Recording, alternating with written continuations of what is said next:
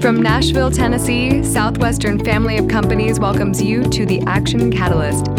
Each week, we share insights and inspiration from movers and shakers in the world of business.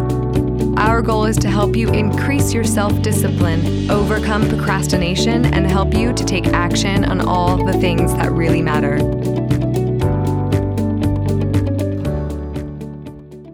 Imagine trying to be successful in Hollywood. And imagine trying to keep all of your principles intact and, and you know maybe go so far as to say your spiritual beliefs, but your integrity, your commitment, your uh, uh, you know the the values that you hold, and imagine trying to make it in Hollywood without compromising those values.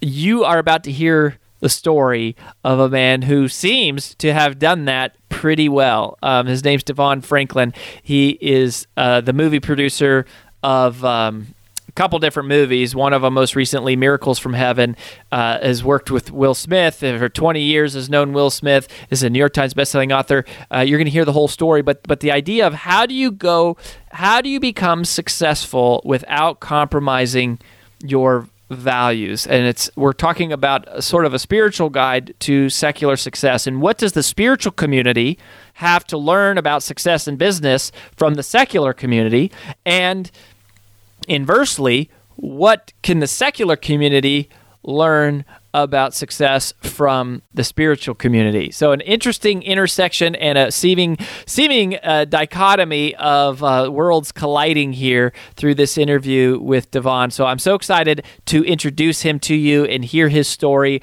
of you know a, a man here who has been ultra successful in Hollywood and who has done it the right way and has a message for you about succeeding both spiritually and succeeding in the secular world or just succeeding in whatever success looks like for you.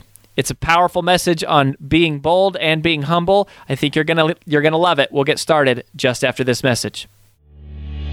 This episode is sponsored by Southwestern Coaching. Southwestern Coaching has helped over 11,000 people increase their incomes by over 25% on average. As a successful salesperson, you know the importance of increasing your sales. But sometimes you might just need a little extra push and accountability to meet your goals and grow your business. Southwestern Coaching will help you increase your income through one on one sales and leadership coaching tailored specifically to your needs. Together, we will elevate sales to schedule your free one on one business action planning session with a Southwestern coach, go to www.southwesternconsulting.com forward slash action catalyst.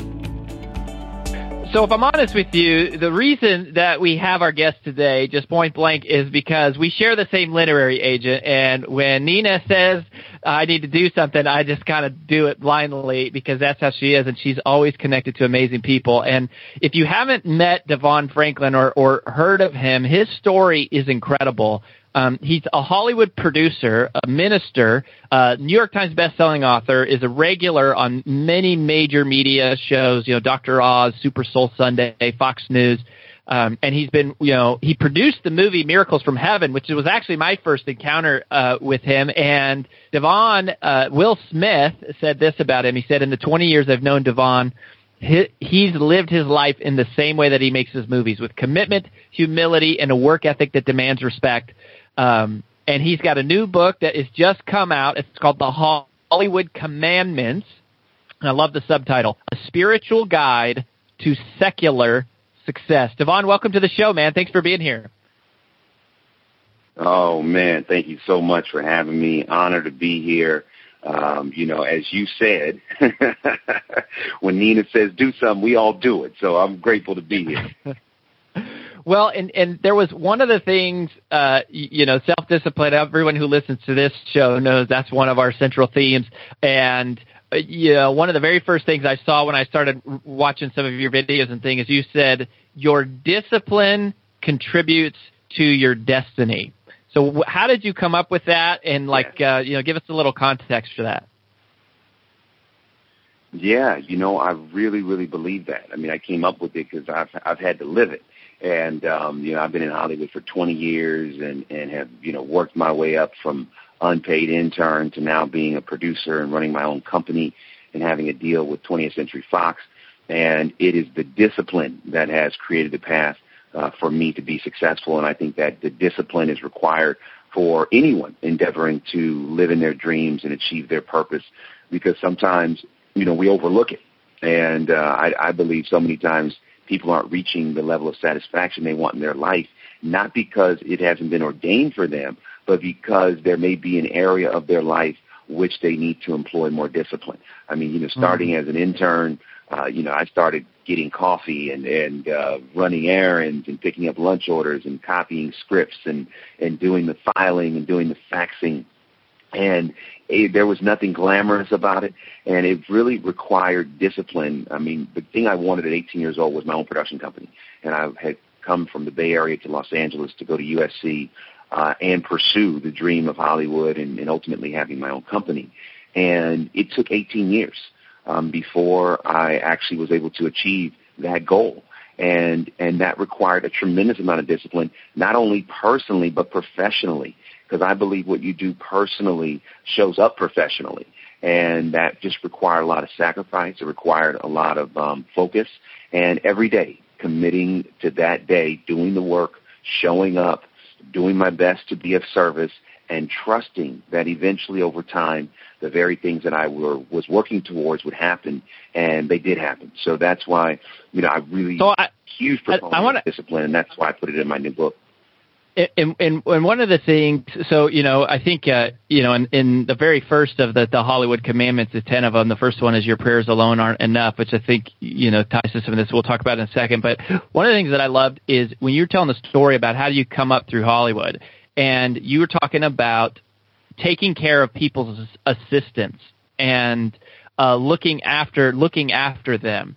And can you just share a little bit about how you feel like that contributed to that to that journey? Because I think that's an important message that you know, now looking at you and, uh, you know, here you are like, you know, maybe best-selling author, a movie producer, you know, you're friends with Will Smith, you're married to Meagan Good. I mean, it's like you see this whole, like, everything that has paid off, but I think it's important for people to, to hear that sort of behind the scenes. So what was your philosophy on, uh, you know, dealing with assistants on the movie set when you first started? Yeah, you know, my philosophy, I mean, first of all, I didn't start on movie sets. I mean, that's the that's the thing that that you know, some people look at Hollywood like, "Oh, you know, again, glamorous." No, not at all. I started in an office. Um, and I was working uh as an assistant, I mean, as an intern uh, at the company that managed Will Smith and, you know, looking after those assistants. I mean, that was my daily job was, you know, I went to the assistants. I asked them, you know, what, what work do you need done? Um, and I would go around each assistant. I would get their filing. I would do their filing. I'd do their faxing. Um, I would, you know, go and get their coffee orders. I would go and, you know, grab their lunch. And I just made myself indisposable to them because mm. uh, they were the ones that were really the gatekeepers. They were the ones that were in the flow of information. They had access to the talent. They had access to the principals. And so I, you know, befriended all of them. And to this day, um, two of my closest friends I met when I was an, uh, an intern and they were assistants. And, you know, we still hang out and, and are a big part of each other's lives. And so that, in the book, I talk about how we sometimes misjudge who's important and who's not. And based upon who we don't think is important, we may, we may adjust our behavior. Um, but I believe that that's not what we should do. We should treat everybody equally and be of service to as many people as we possibly can and that has served me well because some of those assistants went on to you know run production companies and and work at networks, work at studios, and so people remember how you treated them on the way up. People remember how you treated them mm. when they didn't think that you may need them. And so I think anyone out there, you know, listening, it's like please let's not modify our behavior. Let's treat everyone with respect. Let's try and meet everyone's need. And I have no doubt that that'll be a main asset to your career. Mhm. I love it. I love it. So the Hollywood Commandments, uh, and it's Ten Commandments, fittingly. Before we dive into the commandments, I want to talk about the the subtitle because you had a spiritual guide to secular success. What? Uh, give us expand a little bit, like expand a little bit on that on that subtitle. Like, why did you choose that message? Um, because I think that is just the di- you know the dichotomy. That's the tension sometimes. Is that you know can you can you be spiritual and can you be secular? And I wanted to right. write the book from having been in Hollywood for 20 years. You know because I say, well, wait a minute. You know, there's a lot of things in the secular world and environment that people of faith can learn from, and there's a lot of things in the spiritual world that people uh, in the secular environment can learn from. So I wanted to do a book that really strike the intersection between what seeming, what most people think are the polar opposites. Um, but I have actually found that they complement one another uh, quite well. And mm. and so that's why I say you know it's a spiritual guide to secular success because I, one of the things that's, that I have found, especially people of faith, there has been this fear of of even feeling like the perm- you had the permission to to go after secular success. And so I wanted to right. write this book as a way to be a guide. Here's how you can do it. And then also make people feel like they have the permission, like, no, you can go do it. And you should go do it. And here's why you should go do it. And here's how you can do it in a way that will enhance your faith, not require a compromise of your faith. And you feel like you've been able to, like, legitimately, you feel like you've been able to strengthen your faith, faith you've been able to stay in alignment with your spiritual philosophies and you've been able to maintain all that while building this huge career in Hollywood, living there in it every day with celebrities and everything that comes around with that, you feel like uh, that's actually possible. Oh, not only is it possible, it's yeah, it's doable. It's just, it's it's done. It's happening. It, yes, and that's why I wrote, you know, the Hollywood Commandments because I want anyone, you know, struggling with trying to figure out how to navigate these worlds, they could do it. And and the thing that, you know, Hollywood is just um, it's just a metaphor. It's just a place that I've worked that I've been able to extract these tips and tools. The book is not for people exclusively in Hollywood. And I think what happens is we think, oh, you know, Hollywood has greater temptation, and and we kind of look uh, at Hollywood at the expense of looking where we are. I don't believe that. I believe that no matter where we work, depending on our ambition, we are tempted based upon what we want. So if you're in a career and you want to move up, then you're tempted to figure out how to do that. And sometimes it can come, you can make, you may make that choice at the expense of what you believe, at the expense of who you truly mm-hmm. are, at the expense of your personality. And so I don't think that the temptations are any greater in Hollywood than in any one's particular industry. So, uh, you know, I want to be clear about that. I'm using Hollywood, you know, as kind of a test subject to show, hey, here's how you can be successful. But I, I know that these rules and tips are applicable to any walk of life. Mm-hmm.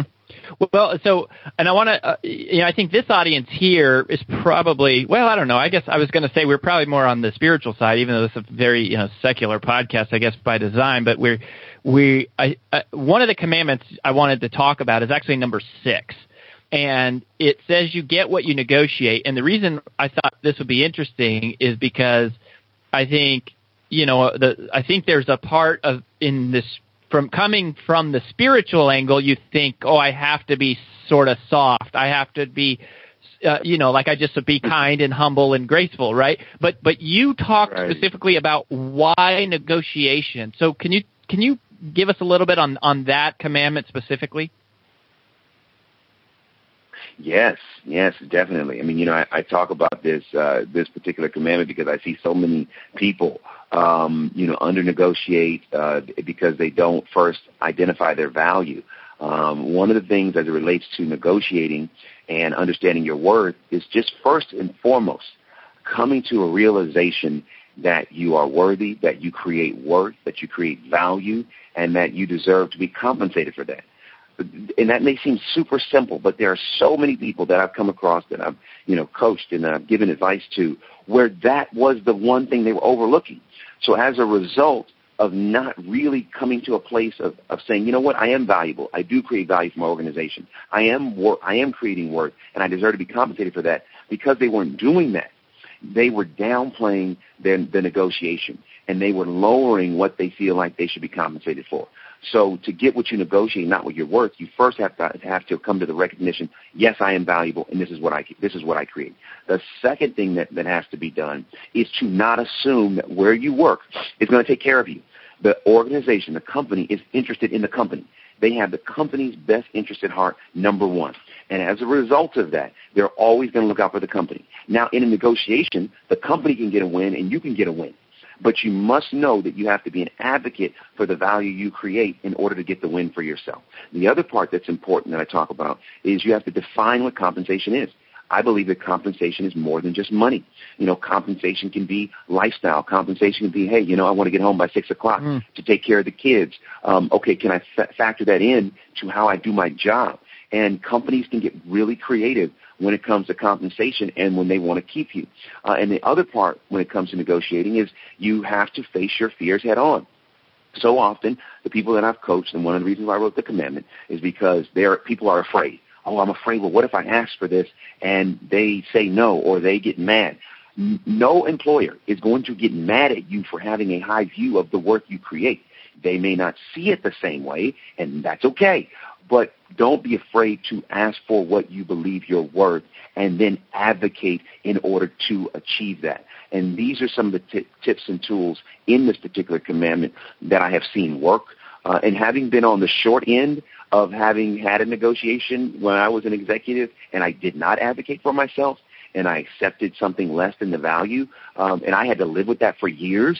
I said, okay, never again, never again. And when it came time to renegotiate, I certainly made sure that I got what I believed I was worth and got the compensation I was looking for. And that's why I wrote this commandment to help others do the same. Mm.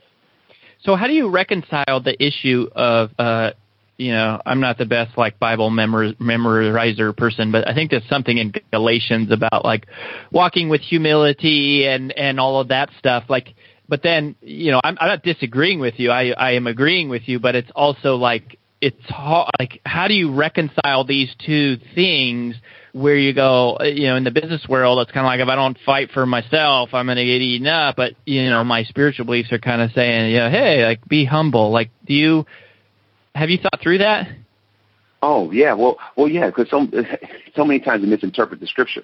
Humility references our relationship to God.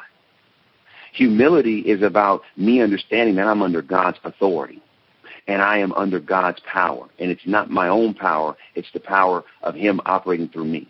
So I am absolutely humble as it relates to walking uh, in God and with God every single day.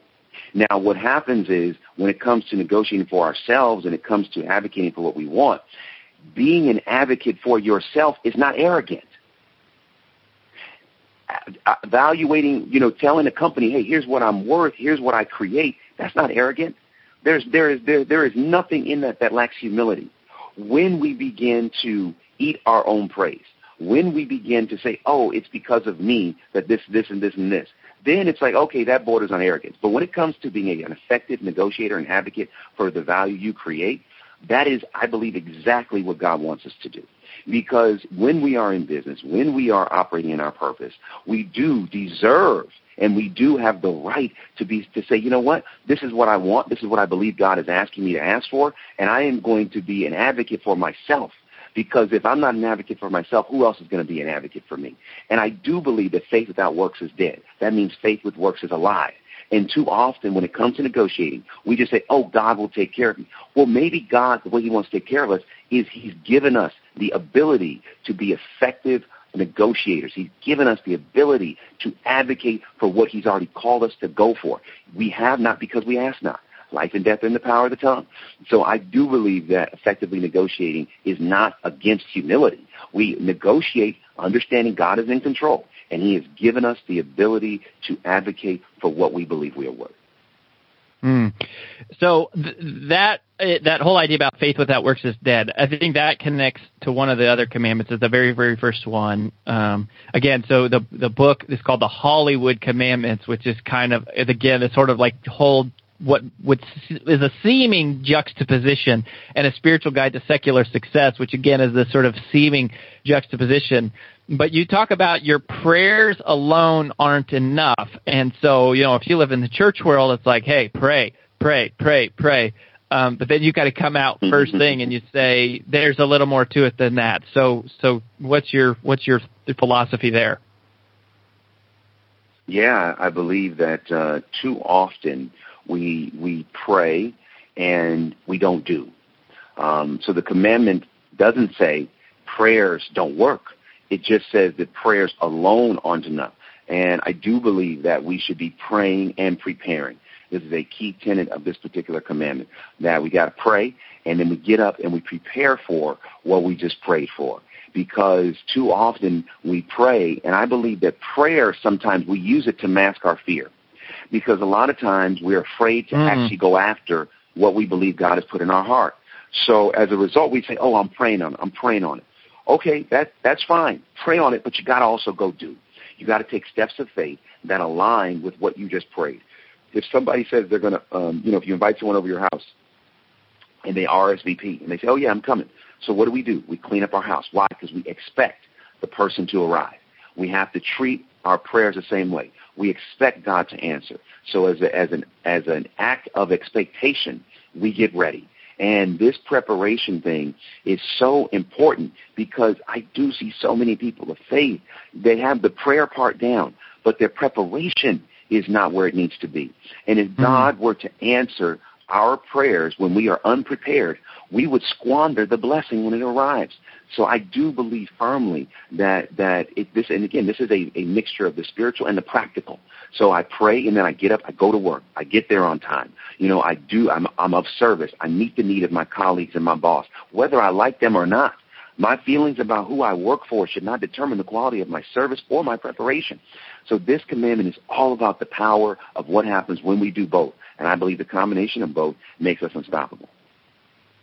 Wow, those are some good things there. So, um, I think that's a powerful concept that sometimes we use prayer to mask our fear. It's we prayer is an is sort of an easy veil to hide behind that nobody nobody challenges you, nobody pushes you, nobody uh, you know calls you to to do more and do better whenever we use sort of like the prayer excuse.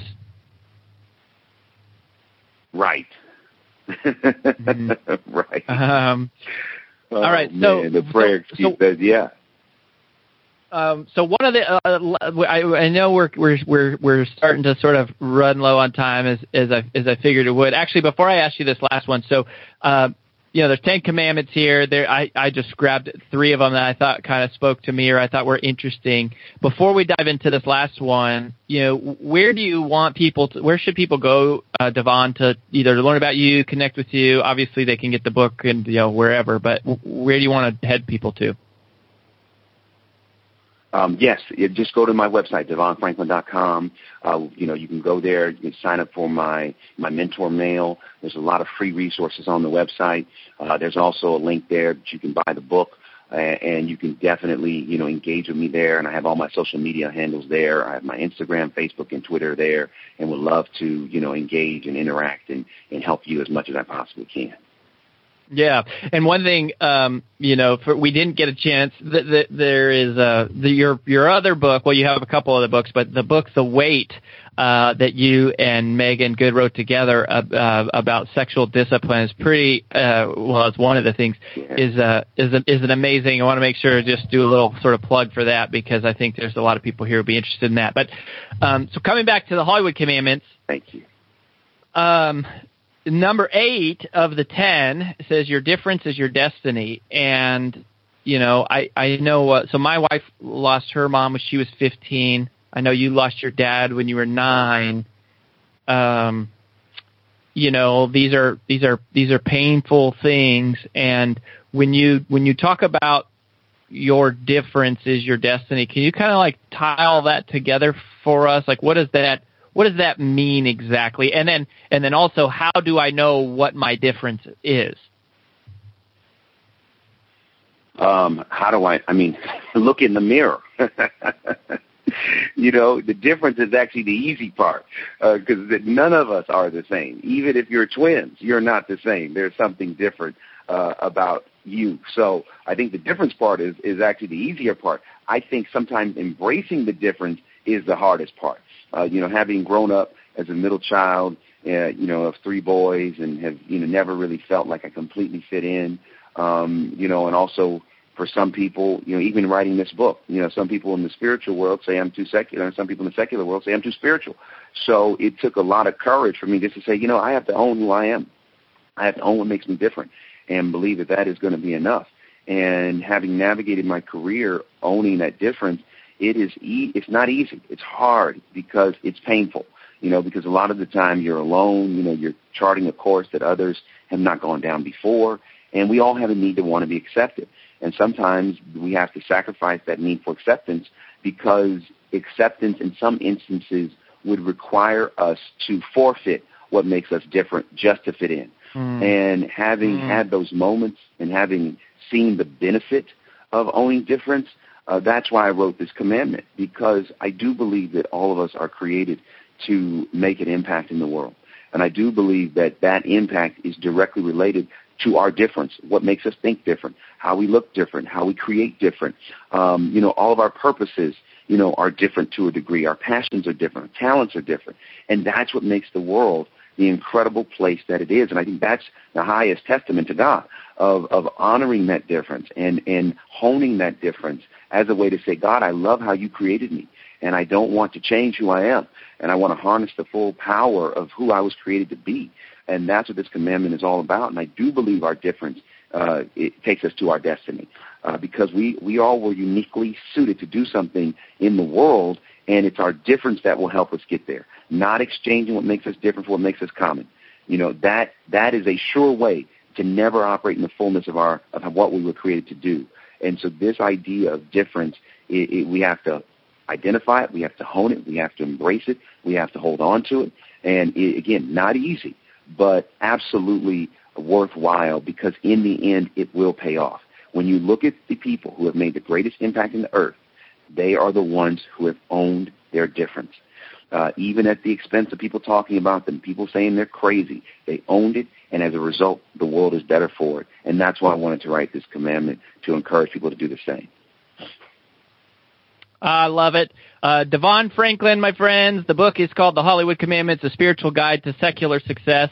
Uh, DeVon, man, thank you for just bringing the for bringing the message of God and bringing uh, you know spirituality into, I think, a place that could really use a lot more of it in Hollywood, and it it makes it makes me feel good knowing there's people like you and your wife right there in the middle of of everything that's going on, and to see you guys wow. not only winning but sh- but sharing your heart is man, it's it's it's really important. You're you're in a really important place in the world. So thank you. Thank you so much. Really appreciate it. So grateful for all that you're doing, and you know, giving people like myself a platform for the message to be heard. Actually, it's really encouraging to me that people like DeVon are there in LA. I mean, I I meant that from the bottom of my heart, and I mean, what a cool guy. I, mean, gonna watch some of his videos. His interview with Oprah about his book, The Wait, was really, really powerful, and that's where I heard him say, "Your your discipline contributes to your destiny." Which, by the way, this is sort of our tweetable moments uh, segment, which is something I'm trying to do more and more, so that you start engaging with our guests. Um, so you can tweet at DeVon Franklin. It's D E V O N. Franklin, uh, all one word. So if you're on Twitter, uh, you know, shout out to him and say hello. Tell, let him know that you heard him here on the podcast. Uh, it always helps us get, uh, you know, other guests, more well recognized guests, as we as we reach out and connect with people like that. So. Um, it's good to it's good to have you reach out to them. So I'm going to give you a couple other of my favorite tweetable moments that came out of that interview from uh, DeVon. So one of them, which I think is very fitting, right in Hollywood, people remember how you treated them on the way up. People remember how you treated them on the way up. Uh, I loved this one. Being an advocate for yourself is not arrogant and I think that's such a such a key a key learning lesson and understanding you know that distinction between uh, advocating for yourself is is not uh, arrogant. Here's another one that I thought was so powerful. We're going to talk more about this in a second. Sometimes we use prayer to mask our fears. Sometimes we use prayer as a way of masking our fears and protecting us from facing fears. I think that's good. Um, and then when he mentioned this part, he said, People of faith are good at the prayer part, but often not good at the preparation part. People of faith are good at the prayer part, but often not at the preparation part. We don't expect God to show up, and so we'd squander the blessing if He did, anyways. That is such a, a powerful thought. And then the last thing I thought, you know, that was really like a tweetable moment for me was when Devon said, every successful person in Hollywood got there by em- owning their difference. Embracing the difference is the hardest part. Those are such good ideas and just you know little moments of learning from somebody who I mean this is a guy that is like friends with Will Smith, right? Like is on is making major movies. He's married to Meagan Good. I don't know if you know who that is, but she's a major, major famous celebrity, and um, you know just. I, I just think it's so powerful, and, and it's it's like I said, it's encouraging to me to know there's a couple right there in the heart of things happening that are advancing, you know, sort of uh, Christian values and, and biblical concepts and, and, and, you know, in DeVon's case, making actual, you know, Christian movies. But um, as I was thinking about everything that he said to me and how am I going to pull that together in, into my life and how do I sort of distill his message down into taking action on it, right? For me personally, I think there there were sort of four parts that really I think emanate sort of from his story, his his network, who he is, the things he's done, the things that he's working on. You know, we get to chat, of course, a little bit before and after every interview. Um, and I think you know these are these are sort of like almost like the four four phases for how somebody could become, you know, a huge Hollywood success. And I think the first the first one is don't hide don't hide. And I thought that was pretty insightful. This idea that sometimes people we use prayer as a as a as a mask for our fear. Well, and it's it's kind of like, well, yeah, obviously we use prayer when we're scared. That's that's part of why we should pray. But we also use it almost as like this excuse or this justification for not having to act right? And and that is like the ultimate the ultimate ultimate protected excuse is to say oh well you know i'm i'm i'm, I'm praying about it. And because nobody wants to intrude there uh, you know on on sacred ground. But you have to you have to be honest with yourself about about saying you know am am i hiding behind prayer and using that as a as a purpose for procrastinating Am I using prayer as a purpose for procrastinating? Am because the payoff, the payoff of of just praying is and is that you don't have to act. It's like, oh, I want God to do it for me. I just want God to take care of it for me. And and of course he does. Of course, God ultimately at the end of the day is is determining our steps, right? But he's inviting us and challenging us also to take action and for us to step up. And so don't hide don't hide behind that. And maybe it's not prayer that you're hiding behind, right? Like maybe it's some other excuse that you're hiding behind. Maybe you don't even you're not even wanting to admit and say, "Gosh, I I, f- I do feel this dream on my heart. I do feel compelled to want to accomplish this goal or I I do want to go back to school or I do want to whatever, write a book or become the top producer or break the company record or or but you're not even wanting to acknowledge that you're trying to hide from it and and it's it's like the opposite of owning it. So don't hide. It's like that that call on your heart whether you're a know this is a spiritual thing or not like it's there for a reason. You're being pulled in a direction. So don't hide from it. Um, embrace it which leads leads me i think to the, the second the second phase here which is don't wait so first of all, don't hide. You got to acknowledge that it's there. And then the second one is don't wait. Okay, so now you know you have this dream. Now you know you have this calling. Now you feel moved to go in a direction. So go. Like do it now. Take action now. There don't hesitate, don't delay, don't wait. Like move. You have to you have to act. And I and I can only imagine what that looks like in Hollywood, right? Somebody uh, who you know you've got a limited window probably to make to, to make a connection with somebody or to make an impression, and you have to act. It's like you have one moment to go, you know, introduce yourself to somebody, make your case, try to create a door opening, and, and make the most out of it. And that's how every dream is is there's often these these split seconds that the door is open that it's cracked and and it's like the people who win, the people whose dreams come true. It's not because it was destined for them or because they had more talent or whatever. Often it's because they acted. They saw that crack in the door and boom, they hit it. It's it's like intense speed. I, I even sort of think of of what we've kind of learned from some of the Navy SEAL culture about the this dichotomy of patience and action. It's like this this you need this combination of of of being patient and patient. And then the moment there's that opening like boom you act you go you fire you you you you take advantage and you move on that opportunity. So obviously your dreams aren't going to come true if you're hiding from them and you have to get out out of that first. And then once they're out in the open then you have to be willing to act. And i think that brings me to step 3 or phase phase 3 which is be bold. Be bold.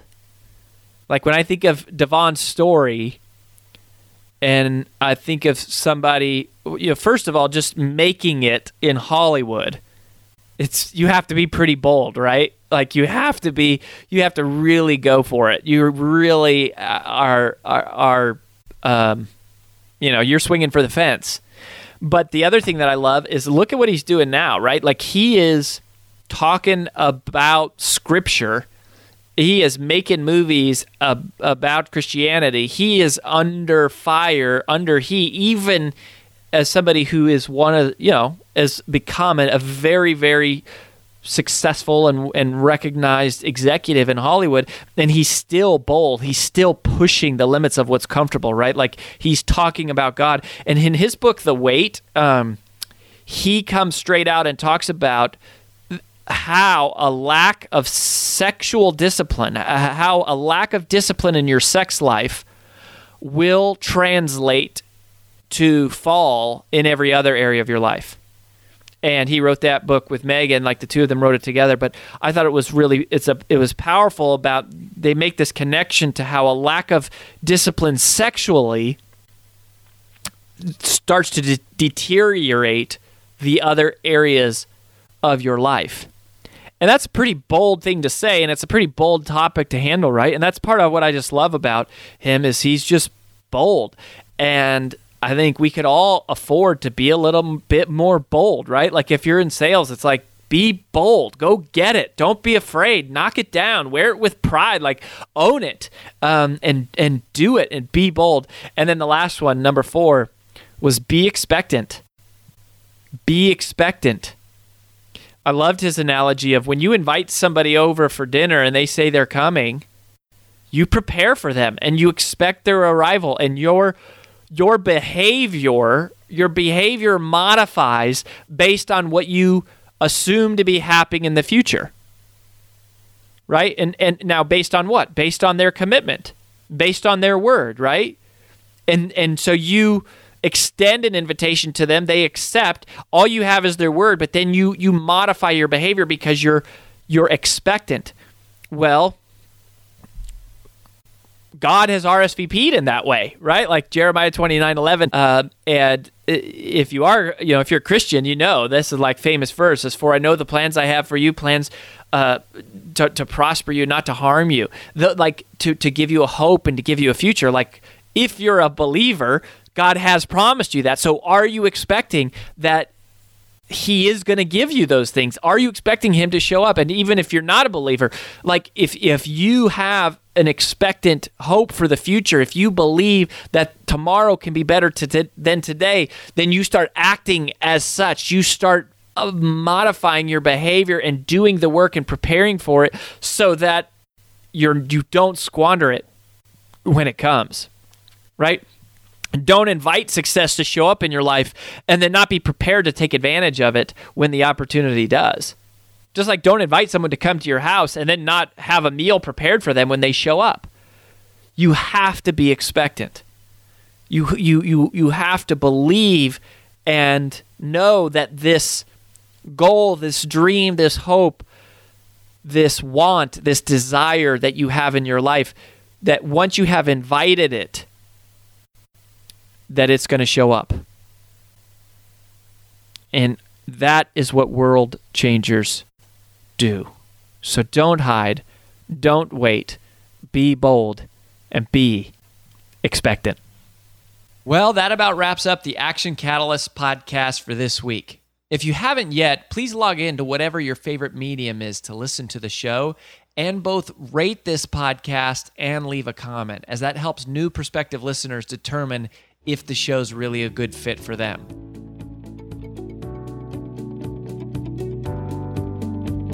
If you enjoy this podcast, please make sure to subscribe, leave a review, and screenshot this episode to share with your friends on social media.